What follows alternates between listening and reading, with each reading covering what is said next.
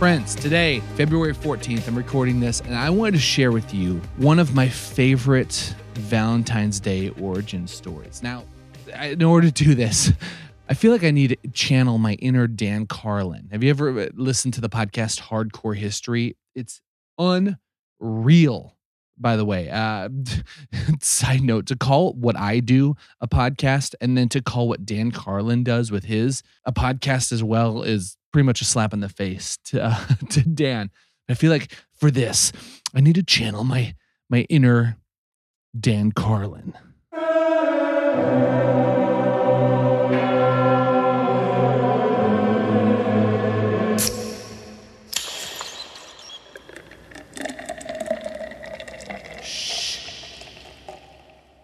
The first thing I need to do if I were Dan Carlin would be to tell you to look at the origins of Valentine's Day is to wade through a murky cesspool of unknown information. Modern historians would tell us that there's no less than 12 different stories about how Valentine's Day came about.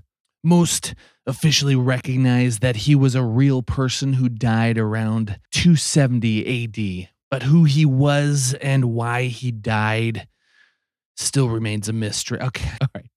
I can't do this. But seriously, this this is uh, my favorite version of the Valentine's Day origin.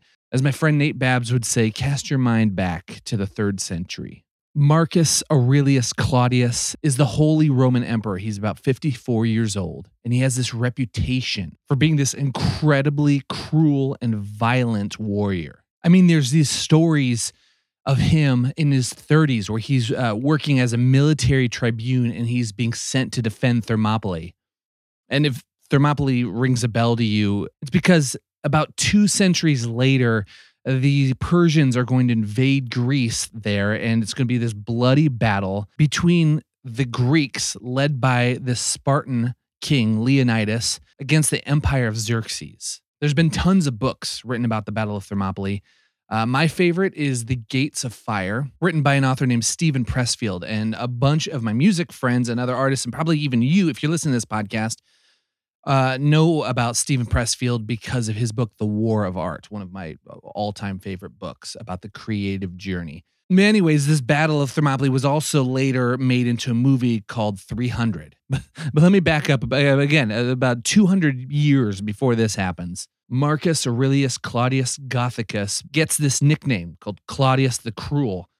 And most historians uh, agree that he gets this nickname around in his like in his 30s uh, because he is uh, this military tribune uh, defending Thermopylae and he's ruthless and bloodthirsty and at some point during all of this he punches a horse in the mouth and knocks out the horse's teeth now, I'm not saying that that scene in Blazing Saddles where uh, the bad guy Mongo punches out a horse, uh, I'm not saying that's completely based on Claudius the Cruel, but I can't help but see the similarities in it. So, Claudius the Cruel becomes uh, the Holy Roman Emperor. He's taking his empire and he's going on these massively horrific bloody campaigns and they're so bloody and they're so cruel that even his empire is not behind him w- with it. So he's massively unpopular.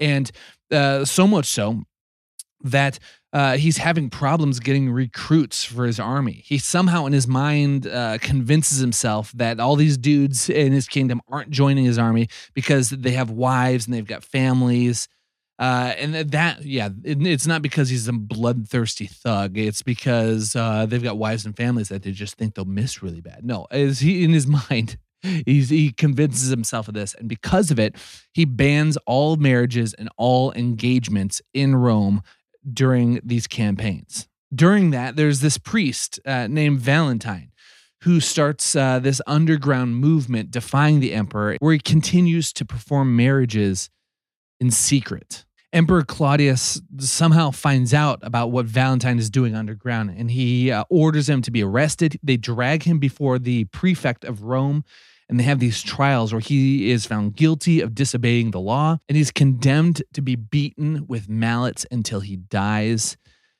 and his head is cut off. The sentence was carried out on February 14th on or around the year 270 AD.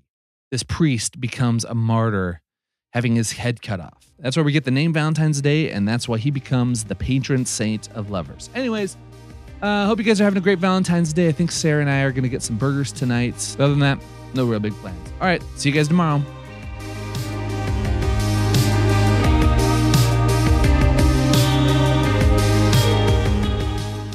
Rob Morgan is an internationally touring bassist on a journey to discover what it means to live a curious life. At thecuriouspod.com, you'll find an archive of conversations recorded all over the world, a map of recording locations, a weekly newsletter, and official podcast merchandise. Every day for a year, Rob is drinking a pint of Guinness and recording a daily podcast where he's sharing insights into the creative journey and the secrets to living a curious life that he's discovered from over a decade of traveling the world with music. We here at Curious Endeavors have told him this is probably a mistake and he's idiot to attempt it, but he won't budge, so that's where we're currently at. We hope you'll enjoy.